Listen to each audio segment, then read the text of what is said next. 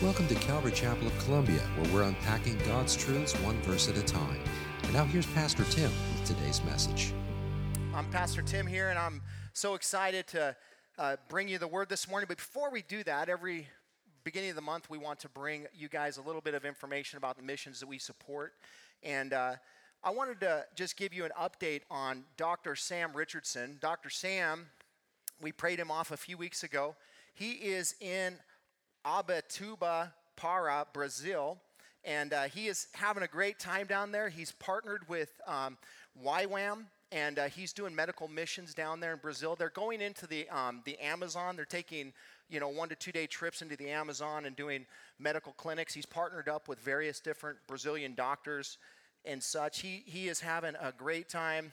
He's excited. He's still learning uh, to speak Portuguese and all of that, so you can pray for him. He asked for prayer regarding that and uh, he is having a, a, a, wonderful time though. He, he wanted to make sure you saw this, uh, this engine here in the uh, boat because the, the container on top of it is the actual gasoline tank. And he, he's like, whoa, there's no floor in that thing. It's super not safe, but he's having a blast. So, you know, um, they're doing all kinds of stuff there, but his main objective currently is he's getting, um, he's getting equipment and supplies, medical supplies and such uh, to, to take into the, the bush when they go in there. And, and he said the supply chain is secure, so praise God for that.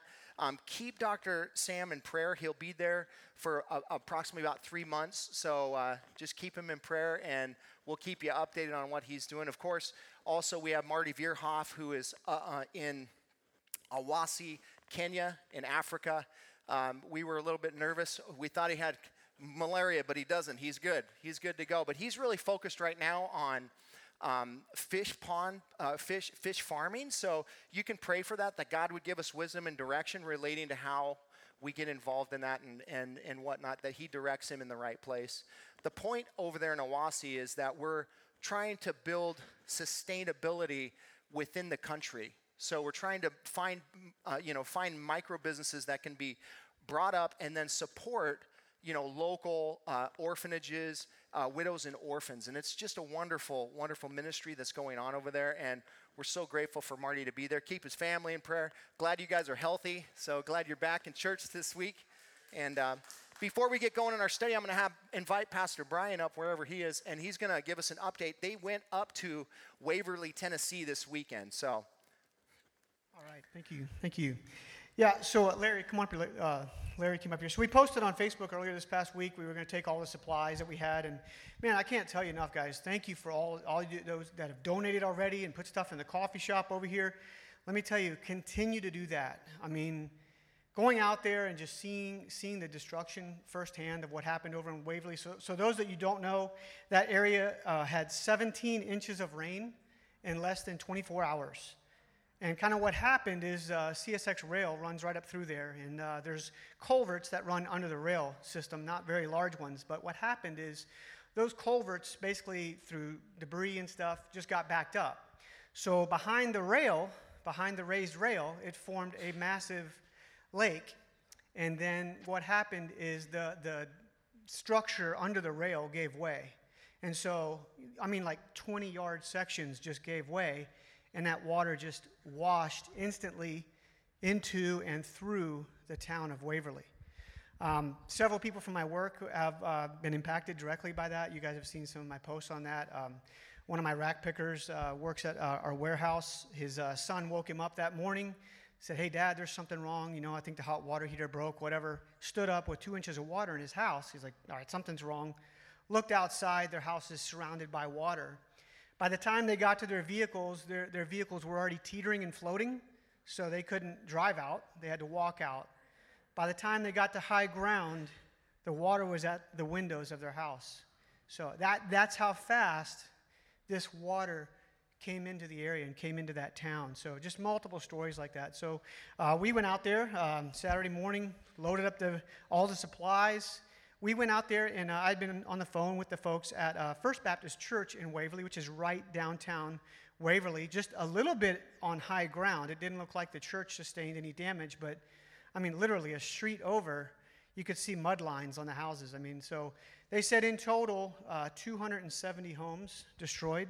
in the community. I think the community is mo- like 4,000 people at most, something like that. So the need is, is great. And uh, so we took all the supplies up there and met with the folks at First Baptist. We started unloading stuff and they just put us to work. You know, we just started working in the supply room. And let me tell you, I don't, and I'll let Larry share a little bit too if he wants, but when, when God's word says that he owns the cattle on a thousand hills, man, we saw that come. I have never seen so much toothpaste in my life. there is no toilet paper shortage in Waverly right now. Entire rooms, okay, rooms the size of our coffee shop, filled with supplies, and they're just giving it away free. So this is their food pantry, and this is all they're doing. So the, the people there are just volunteering. We saw uh, buses from churches in Kentucky, churches in Alabama, people just driving up with trailer loads of stuff, just donating from, from wherever. And so the lady just says, Here, you guys just start sorting stuff. So all we did was sort stuff for a couple hours. And other people would come in and drop stuff off and say, Yeah, these guys are in charge of sorting. And we're like, Praise God. All right. Yeah. so, I mean, it's the need is so great. I can, I mean, if you guys have never been involved with any kind of aftermath or destruction like that, just to see it. I mean, you're driving down through there, and we got lost a couple places because some of the roads were already closed. We we kept going through all these things. Kept saying road closed to through traffic. I'm like, well, that's not us. We're going around that, you know. And we kept going, and you know, 50, 100 yard sections of road missing. Like, oh, I guess we better turn around now. We backtracked and went some other ways, and just you could see debris in the tree line above us. You could see where it was at. 40 yard shipping containers folded around trees. I mean, it's just the amount of destruction. If you guys have never seen that, it was very, it was heartbreaking. It really was. It was hard to see and just hard to imagine what these people are going through. So they're still pulling debris out of their houses. I mean, just basically all the houses in the town just had trash heaps in front of them where they're gutting them and just trying to uh, salvage whatever they can. So, um, I don't, do you want to share anything else? Or, I mean, yeah. yeah. hey, folks. Okay. Um, I just want to share with you uh, some of my own takeaways from uh, going out to Waverly. And a lot of it is actually personal. And I hope you guys would think about it as it applies to your own life, especially as a believer. Uh, the first takeaway I, that I got from it was the fact that the God that we serve, for those of us that have been born again, He is love. That is who He embodies. That is His personality, that is his character. Of faith, hope, and love, the greatest of all those is love. And one of the best ways that you and I, as believers, we can go out and visit with these people is to spend time with them. You know, love, it's not just a word, it is also an action. And what the church does well, more so than government, uh, at the state level or at the federal level, even though th- those folks are there, is that you and I, we go out there and we, re- we represent who Christ is here on this earth. So I invite you all, you know, in the privacy of your own heart and of your own time, to uh, take a look at your heart and see what you guys can do. Um, I would reason to say that many of the supplies, they have a lot of supplies over there.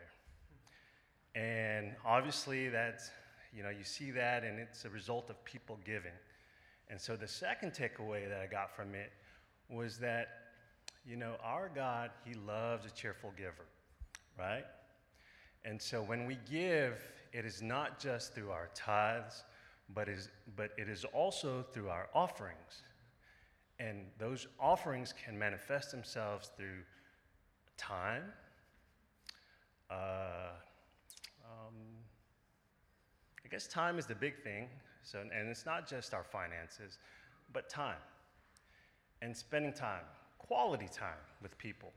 So, uh, I just wanted to share that with you, and I hope you guys would be encouraged somehow that, you know, we have a good God. Our God, He is a great provider. And imagine, you know, uh, something like that happened to your own neighborhood, to where you're at, you know? Um, I think that's it. But either way, it was such a blessing to go out there with Brother Brian And uh, many of you all live in Tennessee. I think most of you guys do. Um, I live in Alabama country. And so it was just an awesome time to go out there and uh, just to serve, you know. So be encouraged, folks. Awesome. Awesome. Thanks, Larry.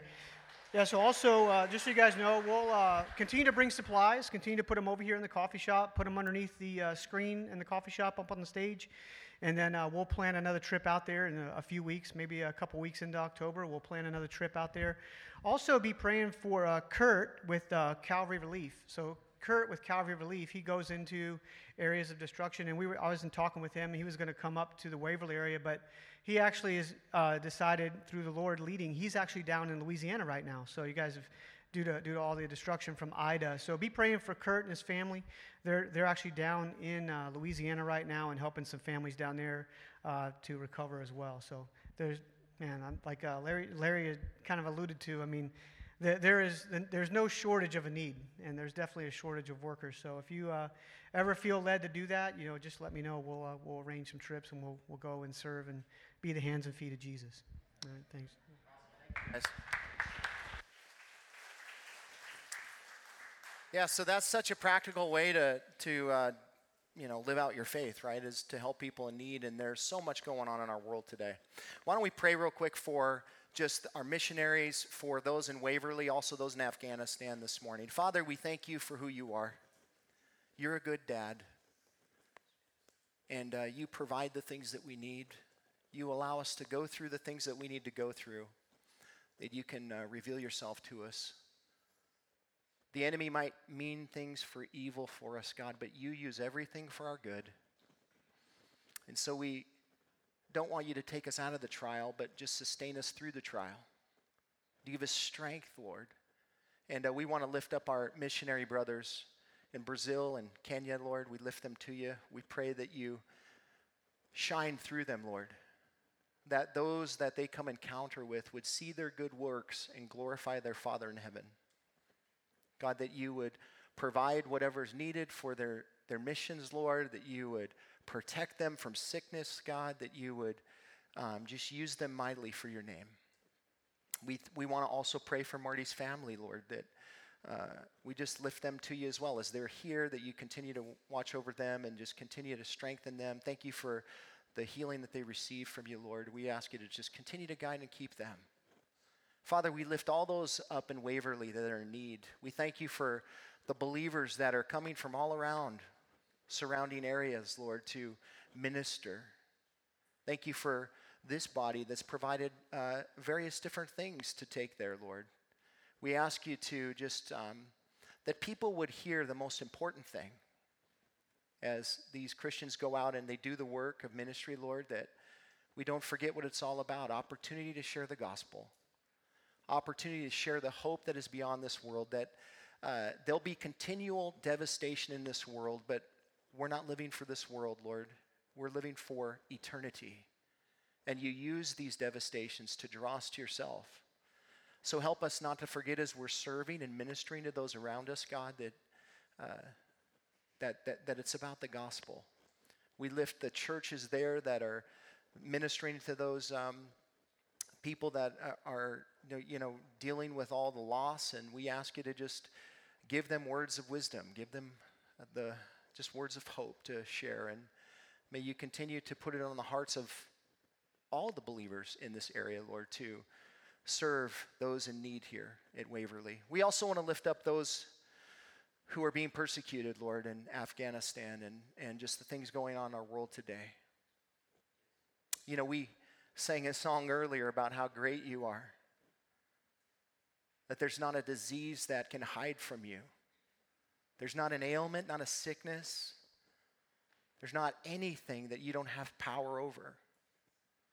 And we want to pray for your power to be on display through the believers' lives there in Afghanistan, Lord.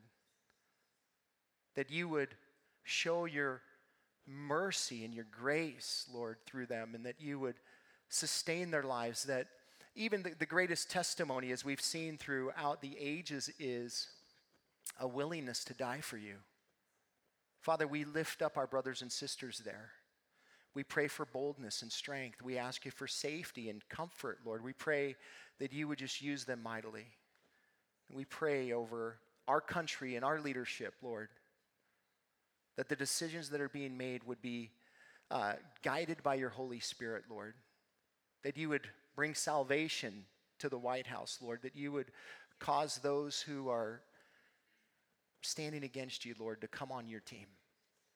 And so we just lift all these things to you, Father. We thank you for who you are. We ask you to continue to guide and keep us, Father, and prepare our hearts as we will celebrate communion here in just a little bit. We thank you, Lord, and love you in Jesus' name. Amen. Hey, if you have a Bible, Titus chapter, or not Titus, we're in Philemon. There is no chapter. Philemon, the, the letter to Philemon. Uh, we will be wrapping this up next week. So if you haven't signed up for Share Sunday, which I don't think anybody has, you should sign up today out on the Welcome Center and uh, let us know if you want to share something that you learned through the book of Titus or through the book of Philemon. Uh, stand with me and we're going to read our text this morning. We're looking at Philemon verses 8 through 18. Paul speaking to Philemon, who is the slave owner of a man named Onesimus. And Paul is pleading with Philemon on Onesimus's behalf to forgive him and reconcile with him that the, for the love's sake. Paul says, accordingly, though I am bold enough in Christ to command you to do what is required, yet for love's sake I prefer to appeal to you. I, Paul, an old man, and now a prisoner also for Christ Jesus, I appeal to you for my child Onesimus whose father I became in my imprisonment. Formerly he was useless to you, but now he is indeed useful to you and to me. I'm sending him back to you, sending my very heart. I would have been glad to keep him with me in order that he might serve me on your behalf during my imprisonment for the gospel. But I preferred to do nothing without your consent in order that your goodness might not be by compulsion, but of your own accord. For this per, uh, perhaps is why he was parted from you in a while, for a while, that you might have him back forever. No longer as a bondservant, but more than a bondservant, as a beloved brother, especially to me. But how much more to you, both in the flesh and in the Lord? So if you consider me your partner, receive him as you would receive me. If he has wronged you at all, or owes you anything, charge that to my account. Father, we thank you for your word. We ask you to speak into our lives this morning, Lord. Will you just uh, do the work that's necessary, Father? We want to become more like Jesus. So come by your Spirit and speak to us. In Jesus' name, amen. You can be seated. So, last week, in the introduction of this letter, written by Paul to Philemon, we recalled the premise of the letter. And I talked about this letter is all about reconciliation. But with, with you also have to understand that he's talking about forgiveness. You can't have one without the other. You cannot be reconciled if you're not forgiving. Forgiveness and reconciliation are two peas in a pod, it were. Both are required in order to, to become into right relationship with one another. Forgiveness is an act by which we decide not to allow an offense to plague our hearts and control our thoughts and emotions. So it's a decision we make regardless of what the other person is doing. Forgiveness actually can happen just with one party, it does not require two parties. We can forgive somebody even if they're not sorry. And we should, because guess what? If we don't, it will control you. We don't want to be under any other control other than the Holy Spirit. So we want to, you know, actively forgive people when we're when we're offended by what they do, when we're sinned against. Reconciliation, on the other hand, requires two parties. It requires both parties, the offender and the offended. You cannot be reconciled with somebody if both parties aren't at the table. I talked to you last week about the definition of reconciliation. It means to reestablish proper, friendly, interpersonal relations after these have been disrupted or broken by sin. This requires a willingness on both parties to bury the hatchet, as we talked about last week. You can't have right relationship with somebody that you've wronged if you don't come to the table and confess what you've done, repent, and then, you know, reconcile with one another. Those are the requirements. God has stepped into your world, chosen to forgive you, and wants to reconcile with you. He's done that for you. He, he was the offended, and He's done that for you. Here's what's required of us confession, repentance, and to come to the table and say, I want to be reconciled with you, God. That's how we come to salvation.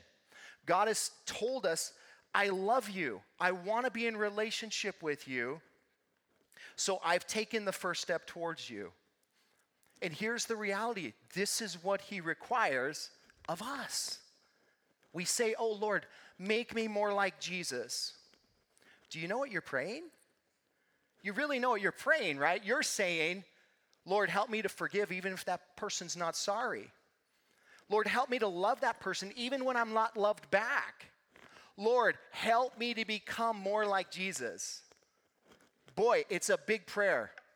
It's not something that well, we should take lightly because guess what? God will test you on your prayer. God will put people in your life to say, How much more like Jesus do you want to be? Let's see. Are you willing to be crucified? Are you willing to sacrifice? Are you willing to love even when you're not loved back? That's deep. That's the requirement. He's calling us to, to be these kind of people, and thus it's impossible for us to do it in the flesh. Totally impossible. If you're trying to live the Christian life um, in the flesh, prepare to fail. You cannot do it. We need to be on a daily basis, in the morning, on our knees. Fill me with your spirit, God. I need to walk in the spirit today, Lord. I need your power, God, in order to represent you well in this world. And guess what? If you want to forgive like Jesus, if you want to reconcile like Jesus, you better be filled with the love of Jesus. So you ask the Lord, Give me your heart, Lord. Give me your eyes. Help me to see what you see, to hear what you hear. Help me, Lord, to be like you. It's a big prayer, but that is what He wants of us. God stepped to the table. He's at the table this morning. He says, I want to be reconciled to you. Will you do your part? He will not do your part for you. And that goes with any relationship. We, as ambassadors of Christ, who have been reconciled to God, are called to go into the world and demonstrate reconciliation. We're to do that. That, that. that means that we have to be forgiving people and we have to be willing to take a step forward, take a step to the table, even if the other person hasn't come yet. And we are the ones that take the step. We reach out to that person, we ask them, hey, will you forgive me? I'm sorry for what, what, what, what's gone on here, but you know, here's the deal. Are you willing to risk your feelings and everything else to become more like Jesus. Uh, God has reconciled with us, but here's the thing it's always on His terms. It's not on our terms, it's on His terms. And His terms were that we believe and receive Jesus Christ as His Son. We're going to talk about this a little bit later, but there's also restitution that's necessary in this reconciliation process. Second Corinthians chapter 5 verse 18, we talked about this last week. All this is from God who through Christ reconciled us to himself and gave us the ministry of reconciliation. That is, in Christ, God was reconciling the world to himself, not counting their trespasses against them, and entrusting to us the message of reconciliation. Did you catch what he said there? Not counting their trespasses against them. You know what a trespass is? It's a willful sin. It's not iniquity. Iniquity is just sin that we don't, we're not even conscious of, which many of us are iniquinators or however you say that. But transgression. Transgression is willful. It means I'm taking a step to willfully go against the grain, go against what God says. That's a transgression. And He says He didn't account that against us, our trespasses our sins. Man, that is incredible. He wants to reconcile with you. And if you're reconciled to God, what you need to understand this morning is you are to go and reconcile with others. You're to demonstrate what God has done in your life to those who you are estranged with. Now, I have to venture to say that everybody in this room today has somebody in their life that they have a broken relationship with somebody. There, there's some forgiveness that needs to be, uh, you know, had, and there's some reconciliation that needs to be had. And, and here's what I'm saying to you is today is the day. Today is the day. Do not let today go by without reconciling these people. You are an ambassador of Christ. Take that seriously, especially in this day and age, folks. We do not know what tomorrow holds, but we know who holds tomorrow, and we want to be representatives in these last moments of these last days. The book of Philemon is not just about forgiveness, but more so about reconciliation. The Apostle Paul is not just asking Philemon to, to forgive Onesimus, he's asking Philemon to go beyond forgiveness and reconcile, that their relationship would be made whole. That as he says in the letter, that he would receive him as a brother. You can't receive somebody as a brother if you have a broken relationship, folks. You have to be reconciled. And that's what Paul is saying. He's asking him to reestablish a good, godly relationship for love's sake. That love would be on demonstration before the world and before all believers.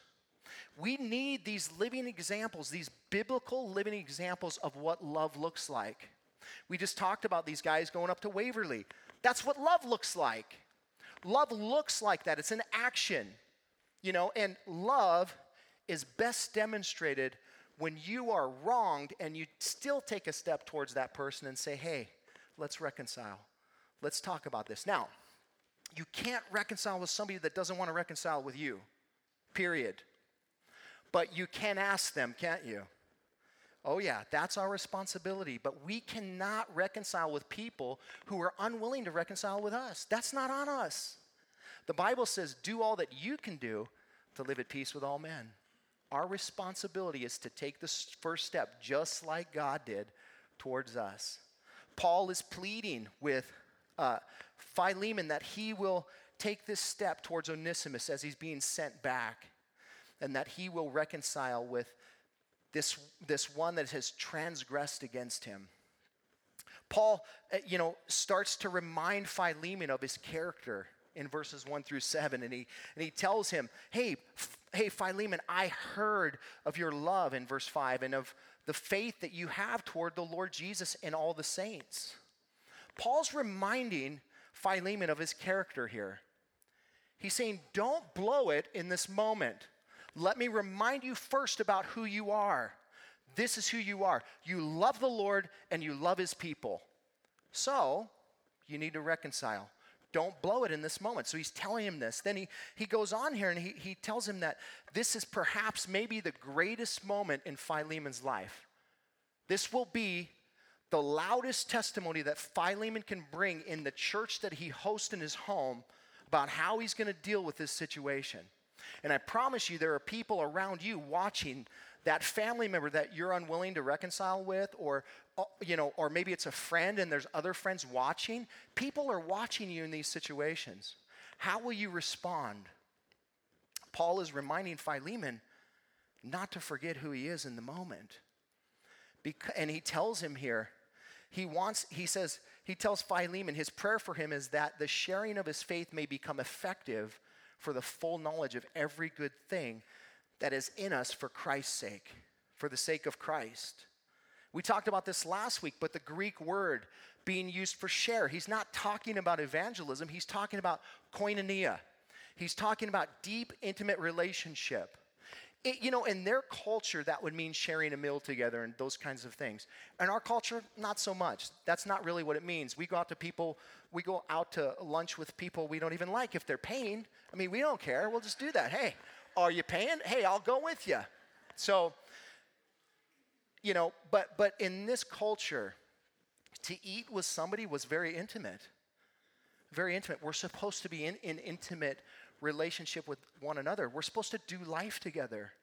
Not just say that, but actually do it. That means when things are going on in your life and, and you're facing difficulties and all these sorts of things, you, know, you're going through hardships and, and whatnot, that you have a, a group of people that you can rely on, that you can count on, that are in your corner, that are going to do life with you, are going to walk through whatever it is that you're going through. That's what we're called to. Paul is reminding him, man, I, I'm, I'm praying that your fellowship, your intimate, deep relationships within that body in Colossae is going to be demonstrated in this moment. Your deep, intimate fellowship with your slave, who is now a brother named Onesimus. That as you forgive him and, and you demonstrate that sacrificial love uh, for him, that your testimony becomes effective to everybody else. That they see it and they go, oh, that's what I'm supposed to be doing. That's how I'm supposed to love these people. That's how I'm supposed to live. Just like that. Paul is calling him to a higher call. And God is calling you to a higher call this morning. He wants us to, He doesn't want us to just read theology in a book, folks. He wants us to, to practically apply what we're, what we're learning so that we can show the world that Jesus is real, that His love is real, that He can change and transform anybody. If He can do it to you, He can do it in anybody's life. We need to demonstrate that to the world. You know, uh, we're, we're, the signs and wonders that the world needs is not God to open up the skies and say, hey guys, I'm here. He needs the church to act like his body in the world and demonstrate his love. That's what he needs. Those are the signs and wonders the world needs. True Christian love, true love, the love of Christ, the sacrificial love of Christ. Paul goes on here to, as we're going to get into the sermon today and talking about um, the requirements for reconciliation. There's four things that he mentions in our text. Uh, we find here in verses 8 through 10 that reconciliation requires willful obedience. Not just obedience, but willful obedience. Verse 11 declares reconciliation requires true transformation.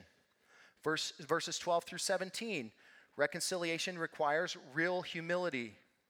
And finally, Verse 18 reconciliation requires paid restitution. First, we're going to look at reconciliation requires willful obedience. Look with verse 8 with me. Accordingly, though I'm bold enough in Christ to command you to do what is required, yet for love's sake I prefer to appeal to you. I, Paul, an old man and now a prisoner, also for Christ Jesus, I appeal to you for my child Onesimus, whose father I became in my imprisonment. The attitude in which Paul is writing here is the attitude of love. He's writing in the attitude of love. He is demonstrating the kind of love that everybody's supposed to have here in this moment. He's not commanding Philemon to do what is right in this moment, to obey, but he's pleading with him that he will willfully act in this moment and be obedient to the call that Christ put on all of our lives that we would love one another as he has loved us. He's pleading with him. He, he's asking him to do this for love's sake. He could command him, folks. But last time I checked, commanding somebody to, uh, you know, obey a, a, a, scripture usually doesn't work well. I, I don't know. Maybe I'm the only one in the room. When somebody tells me what to do, immediately pride comes in my heart. I'm like, oh, really? Huh? No. Is that not true? Do we not? We hate rules, don't we? And when rules come up, guess what? We want to rebel. That's the flesh. In the spirit, the Spirit of God will cause us to willfully want to do these things. Why? Because we're operating in love. We're operating, we want, we want the love of Christ to shine through us. We want to love other people the way that He loves. And so we willfully do these things, not because we're commanded, not because we have to, because we get to. Right? There's a difference. And that's really what Paul is saying. When he says, I appeal to you, that word means he's asking for something earnestly and with propriety, he's pleading with him. He is literally interceding on the behalf of Onesimus and pleading with Philemon to forgive him because he knows what's at stake here. His life is in the balance, folks. Uh, Onesimus' life is in the balance. He could be put to death for what he's done, to Philemon, and that would be totally within the laws of the land. But Paul says, listen, don't forget about Jesus. Remember what Jesus has done for you. What has Jesus done for us? Paul is acting like a type of Christ here. When he's going on behalf of Onesimus to Philemon and, and, and speaking to him about this. Romans chapter 3, verse uh, 8, verse 34 tells us about the things that Jesus is doing in our life. He's interceding on our behalf. Who is, uh, who is it to condemn? Christ Jesus is the one who died. More than that, who was raised? Who was at the right hand of God? Who indeed is interceding for us? Paul acting like Christ in this moment, interceding for Onesimus, just as Jesus is pleading with the Father on our behalf, reminding him that he's paid the price for our sins. He paid the price for us. Paul is doing the same here. Notice it says that as Paul is writing this letter, that he's an old man. He's about 60 years old um, around that this time when he's writing this letter. And to us, that's not incredibly old, but in this culture, it is pretty old. He's a pretty old dude. He's, you know, he might not last much longer. And of course, he doesn't last much longer. We know that. He's, he ends up giving his life for the gospel. You know what I found in talking to older people in my life is that they're so filled with life lessons, experiences that have gone wrong in their life that they want to make sure you hear of so it do, you don't make the same mistakes. I appreciate that. I'd much rather learn from somebody else's experience than me myself go through those things, yeah? I would much rather do that. And I appreciate talking to uh, people who, who have gone through life, who have maybe on the backside of life and they're like myself, uh, and who have gone through some things, you know, who can explain like, hey, man, just keep this in focus. I was talking to Jeff this morning. You're not old, but hey, I mean, I'm going to use your example this morning. He, he told me this morning, you know what he said? As I get older, it's the little things that matter the most. As I get older, it's the little things that matter the most. And that is so true. When my dad, uh, I remember r- right before he died, I had an opportunity to um, sit down and I, I captured his life on video. I want to hear his life story. I want to hear everything from the, from the start uh, to the end. I want to hear kind of everything that he's gone through in life. And as I listened to what he said, there was sort of one theme that was running through uh, the, the story that he was talking about, and it was about people. It was about people. My dad told me, he said, All you have in this life is your family, Timmy. That's what he called me. Don't let anything come in between your relationship because in the end it will it will all be it will be all you have left. That's what he told me. Is that good wisdom? I think that is good wisdom. It's about relationship. It's about, you know, getting beyond maybe wrongs that have done to you and reconciling with one another because relationships are super important. And that's exactly what Paul is saying here. He's saying relationships are valuable. He's an old man, he's learned some things. We should listen to what he has to say. Philemon, listen up. I've learned some things. I have plenty, he, I'm sure he has plenty of broken relationships. And I'm sure he understands the hurt in that. And God, being a relational God, wants us to be reconciled. So, no doubt, he's, he's saying the same thing here value your relationships, so much so that you're willingly obedient to reconcile with one another. Paul goes on here and he mentions his imprisonment to Philemon. Again, he already said he was in prison. Paul, a prisoner of Christ Jesus, in the very opening part of the letter, he reminds him again here oh, hey, by the way, I'm in prison. Does he think he knows this? He knows this. Why is he saying it? I believe that what Paul is saying here in this moment is he's telling, he's reminding Philemon, you don't know what tomorrow will bring. You don't know if you'll have the freedom that you have today. You don't know if that person you're supposed to reconcile with will be around tomorrow. Do not wait. You don't know what circumstances are coming. So make sure you're willfully obedient now do not wait. Today is the day of salvation, the Bible says. Not tomorrow, today, right now. If you're not saved, you need to get saved now because you're not guaranteed tomorrow. You know, as I was going through this, um, I, I, I, remembered, well, I told you a story last week about a girlfriend of mine that I, I, the Lord had put on my heart to go talk to her. And then she ended up dying like five years later of cancer. Could you imagine the burden I would have of not doing what the Lord told me to do? Not going and talking to her about those things. She died. I would have had no opportunity. But I was obedient to the Lord, and I'm thankful for that because I don't hold any guilt in my heart over anything that I did what He told me to do. You know, um, I had a, a, but but here's the deal. I just learned uh, a couple days ago that my first mentor, he just passed away like two weeks ago. I didn't even know. I didn't know that he, he had gone to be home with the Lord. He was 54 years old and he died of COVID. And he was a healthy guy. You know, and, and his wife said, sent me a text. She goes, Tim, I'm so sorry. I didn't even think about, you know, I was going through so much and, and you know, I, I didn't even think about um, contacting you. I just had talked to him. You know, we, we didn't stay in super close contact, but we did uh, stay in contact. You know, if, if it hadn't been for, will you throw his picture up here? Brian Nix. If it hadn't been for Brian Nix, I would not be here today. This guy changed my life. This guy took me in as a baby infant Christian and he taught me how to be a Christian. He taught me how to study the Word of God. He taught me all about the Lord. And guess what? He's in heaven now. I would be so distraught if I had, didn't have the opportunity, if I was estranged to him in some way, that I would not have the opportunity to make that right with him.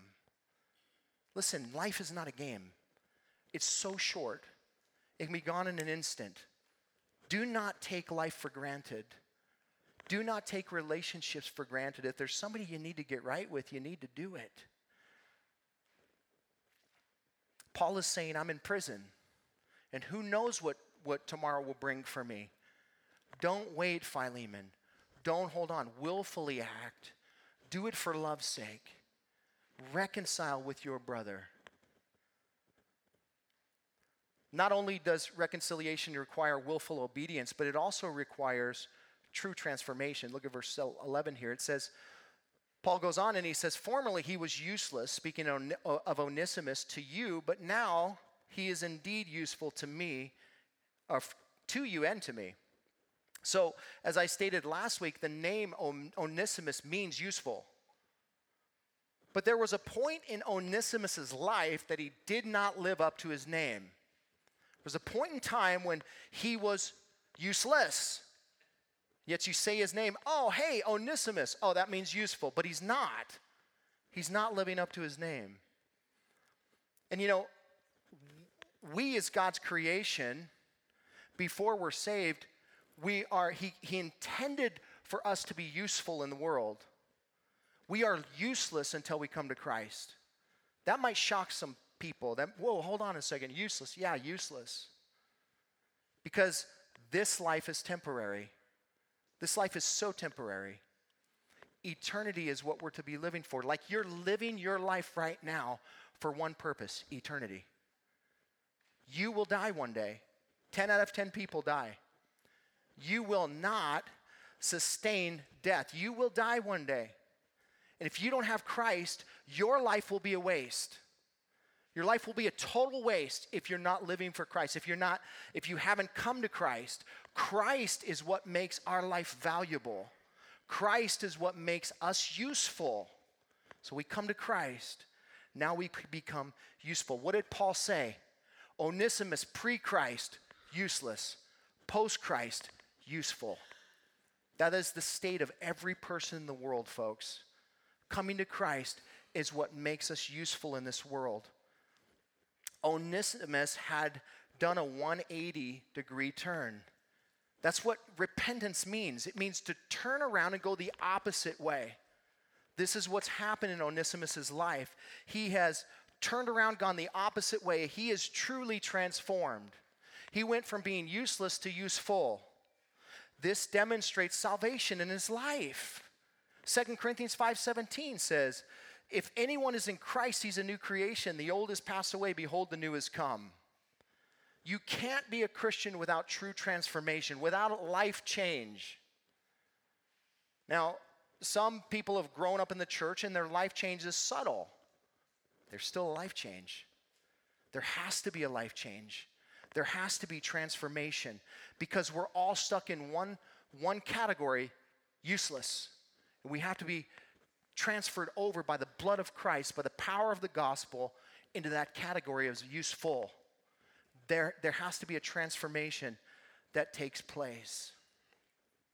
And, and, and that's when we can begin to truly reconcile with people, when, when there has been a transformation that's taken place. I, I said this earlier you can't do this in the flesh. You can't do it. You can try as hard as you want to to be forgiving, but you are not forgiving. You're not, it's not true biblical forgiveness. You're holding on. And when, when, they, when they wrong you again, guess what's going to come up? This flood of mistakes that they've, that, you know, your spouse or whoever it is in your life, oh, well, you did this, this, this, and this. That's not biblical forgiveness. That's not really forgiveness at all, is it? It's actually just brushing stuff under the carpet and acting like, oh, okay, well, we'll just leave that there for later. That's not forgiveness. That's not biblical forgiveness. Biblical forgiveness is, as I said last week, God casting our sin as far as the east from the west, He remembers it no more. You go to the Lord, and you know how you're guilty after a couple days and you're still thinking about what you did? and you've already repented but you're still kind of going through that process i know i'm the only one that does that but you know and then and then you're like oh lord i'm so sorry and he's like what are you talking about what do you mean am i missing something here you already repented of that. I remember your sin no more. What are you talking about? That sin is gone. I don't remember that sin. What happened? What are you what are you doing? He's forgiven us. That's his forgiveness. That's the kind of forgiveness we're going to we can't do that unless there's true transformation that's taken place. The old man harbors um, bitterness towards people. The spirit man, oh man, the spirit man loves people. The spirit man forgives people. The spirit man is the, the one that takes the first step towards people. It's the spirit of God. We need to walk in the spirit if we are going to be the people that God is calling us to be. He wants us to forgive and reconcile, but we can't do that unless we've had a true transformation in our lives. Onesimus has been truly transformed, and Paul is demonstrating that here. And guess what? When Philemon sees him, he'll see it. He'll see the transformation that's taken place. You know, and, and you got to wonder, what was that encounter like? What was it like? You know, when we get to heaven and, you know, we're sitting in our whatever mansions watching our, our DVRs of the, of the history of the world, and you're rewinding it back to this point where Onesimus comes to Philemon and, he, and he's like, you know, how does he come? Does he come on his face? Does he, he hand him this letter and he falls on the ground and says, Will you forgive me? Holding his legs. What does he do? I promise you that uh, because of his transformation, he's not, he's not going to come standing. He's going to come in true humility, and that's what happens. That's the third thing that Paul mentions here is that when we are transformed and changed, that's when our prideful heart becomes humble. Where we receive that, where God says, I'll take the, that hard heart of yours and I'll give you a heart of flesh. I'll make you humble. I'll, and, and in order to be reconciled, you have to have humility. Paul in verse 12 says, I'm sending him back to you, sending my very heart.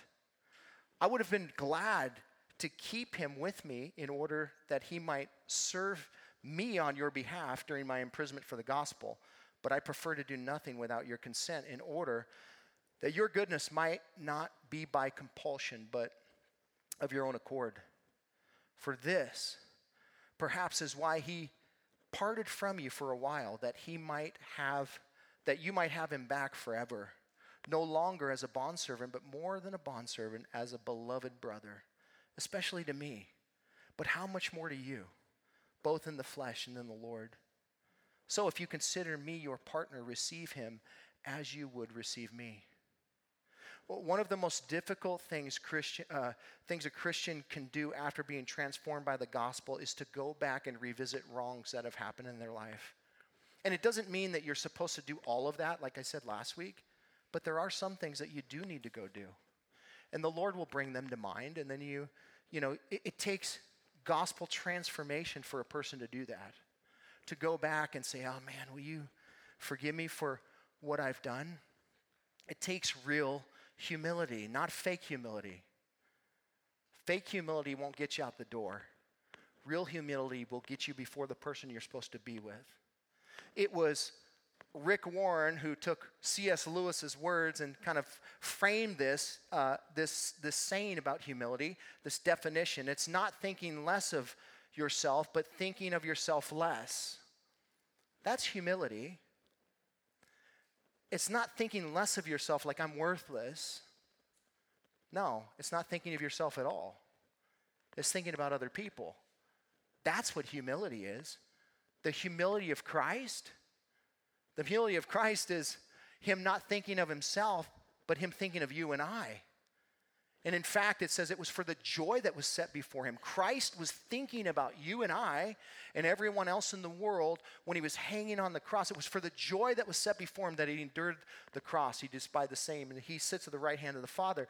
It was the joy. You're the joy.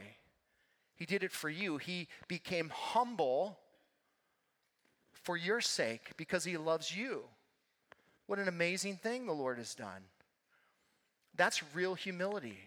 And Paul is, is asking all parties in this situation to demonstrate real humility. Paul himself being humble in this moment. He's not commanding uh, Philemon. He could. He's an apostle. He, he could say, listen, and there would be nothing wrong with him saying, in my apostolic authority, I command you to do this. There would be nothing wrong with that because it's biblical. But in humility, knowing probably you know uh, he's inspired by the holy spirit when he's writing this but you know knowing how man responds to these kinds of things he's appealing to him in, and he's being humble in this moment so that pride doesn't well up. So that pride doesn't well up. The one thing that will stop you from being reconciled to another person is pride. Well you don't know what they've done to me. It does not matter what they've done I promise you, what they've done is nothing in comparison to what you've done to God. And He forgave you. And we will continue to forgive you. But here's the reality will we, will we be that ruthless servant that Jesus spoke about in that parable where we will be forgiven so much by everything that we've done, but we will, we will want that other person to pay every single ounce of, of misery in their life because of what they've done to us? What is that? That's pride. That's pride. Paul is telling Philemon uh, in a humble way um, that just reminding him of the things that he already knows. He already knows these things, he's already doing these things. He just simply reminding him to come in that way, to come in humility towards Onesimus, and Paul demonstrating that for him. Paul reminds Philemon once again that although Onesimus left in a re- rebellious and prideful way, that he is returning a humble, beloved brother in the Lord. Onesimus is dear to Paul, he says here. He's sending his own heart back to, to Philemon. That's how much he loves this man and how much he's seen the Lord do a work in his life. He's a brother in the Lord. He's no longer a slave, but he's a freed man in Christ. And Paul goes on and says, maybe that's why all this happened. Is it worth the, the, the infraction on your side for this man to go to Rome, to get saved, and then to come back towards you?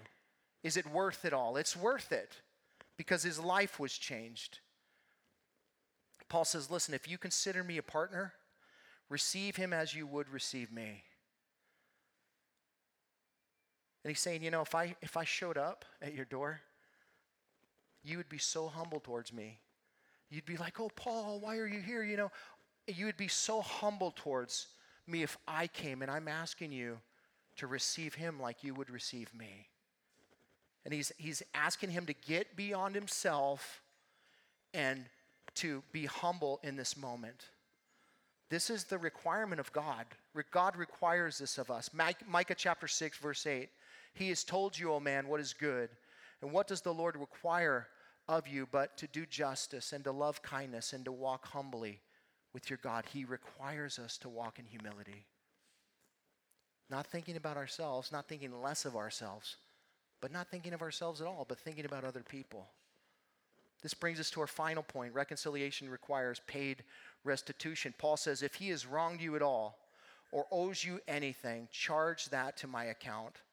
Paul not only asks Philemon to receive Onesimus as he would himself, but then he goes on to say, I'll pay whatever he owes. Onesimus must have stolen something from him. Somehow it's cost him money. Even as a slave running away, there were costs involved in that. Somebody are they gonna somebody's gonna have to pay for, you know, does Philemon send out a search party to find him? That costs money. Is he replace him as a slave because you know he, he needs him to take care of certain things? So that costs money, about 500 denarii to buy a slave back in this day, which is about an entire year's wages. That he's out because this guy decides he wants to rebel and take off. But what does Paul say? Paul says this I don't care what he owes you. Paul doesn't even know what he owes him. But he said, I'll pay it. Just put it on my account. What is he saying? I'm good for it. I'm good for it, Philemon. You know me. Put it on my account. This is biblical. Paid restitution. The Lord commanded the children of Israel uh, to pay restitution in Numbers chapter 5, verses 5 through 7. And it says, The Lord spoke to Moses, saying, Speak to the people of Israel. When a man or woman commits any of the sins that people commit by breaking faith with the Lord, and that person realizes his guilt, he shall confess his sin that he has committed, and he shall make full restitution for his wrong, adding a fifth to it and giving it to him to whom he did the wrong. So not only are you to pay what you owe, but then beyond that, you're supposed to add to it even. And, and Paul says, I'm willing to do that because that's biblical. I will pay what I owe you. Whatever, whatever Onesimus owes you, I will pay for it. Again, this is Paul acting as a type of Christ in this moment. Jesus Christ paid the price for you. There was a restitution that needed to be paid, and it was paid in his blood. He paid for you. He, the, the, he's, he's paid the price. You, all you have to do is step to the table. But the price has already been paid. He's already Uh, prepared reconciliation for you. All you have to do is respond to the gospel. And Paul is saying the same thing Jesus said. Remember what remember Jesus' words on the cross? Father, forgive them for they know not what they do. How he's saying this because he's paying the price. He's saying this because he can offer forgiveness to people through his crucifixion. He's the only one that can do that. And so he says, Father, forgive them. I'll pay the price. Here's the restitution for their sin my life. It's like he's saying, Put it on my tab, Pops, I'll pay for it. It's done, it's finished. You and I were bought with a price. The restitution has been paid on your behalf. The Father can freely reconcile with you and I because of the blood, the shed blood of Jesus Christ. Here we're going to celebrate communion in just a few moments. And we're reminded of the price that was paid for us Jesus Christ on the cross crucified for you and I, blood shed.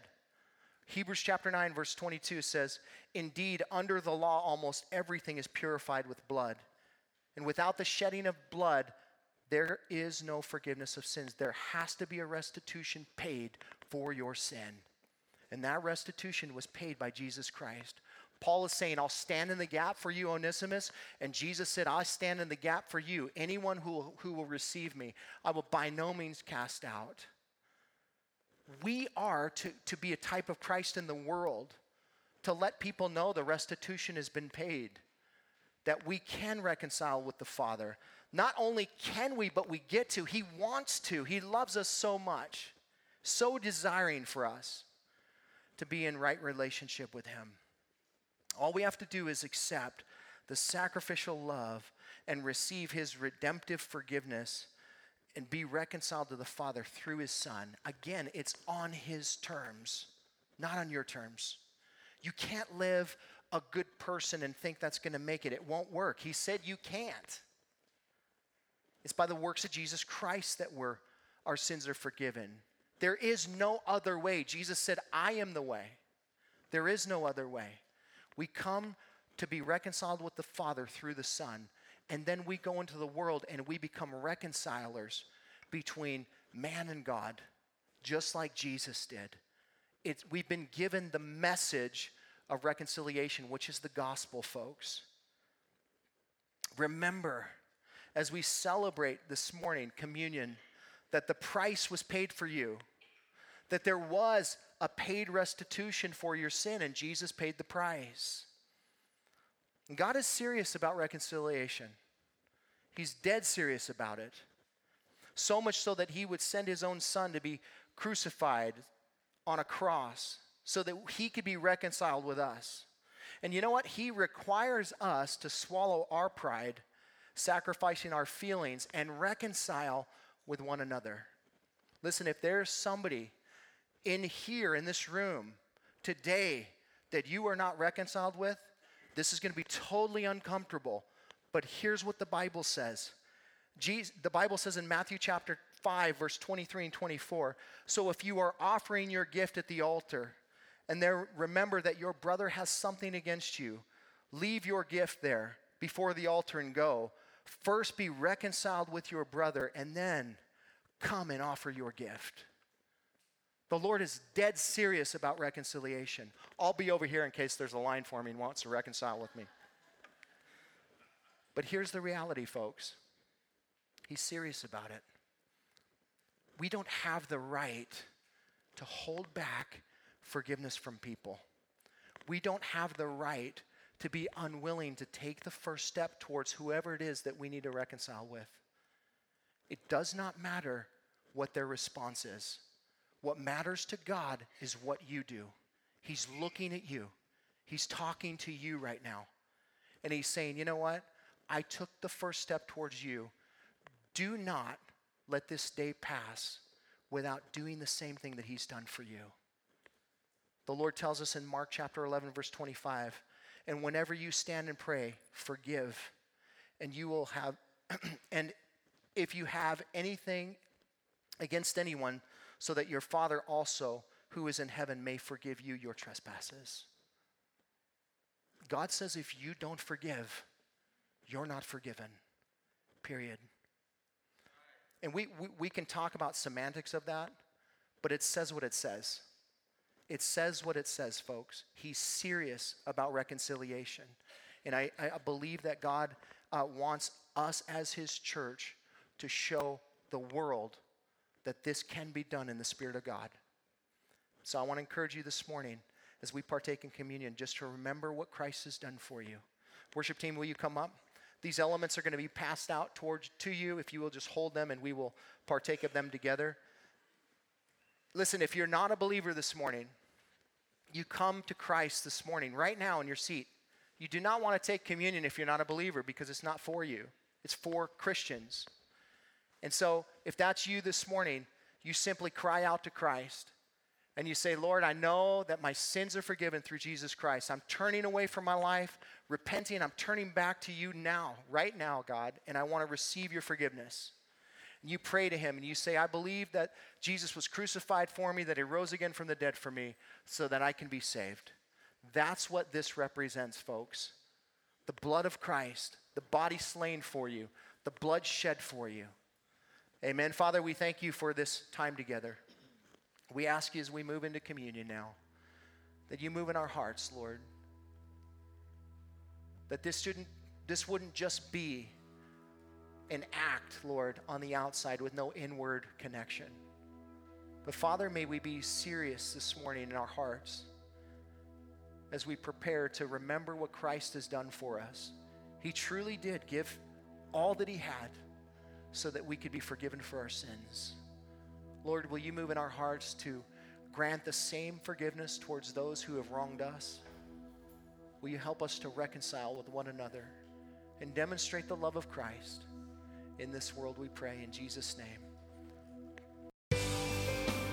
Thanks for listening. You can hear more of Pastor Tim's studies through the Word of God on our website, www.calvaryofcolumbia.org. Thanks again for listening, and we hope you'll join us again as we continue to study God's Word.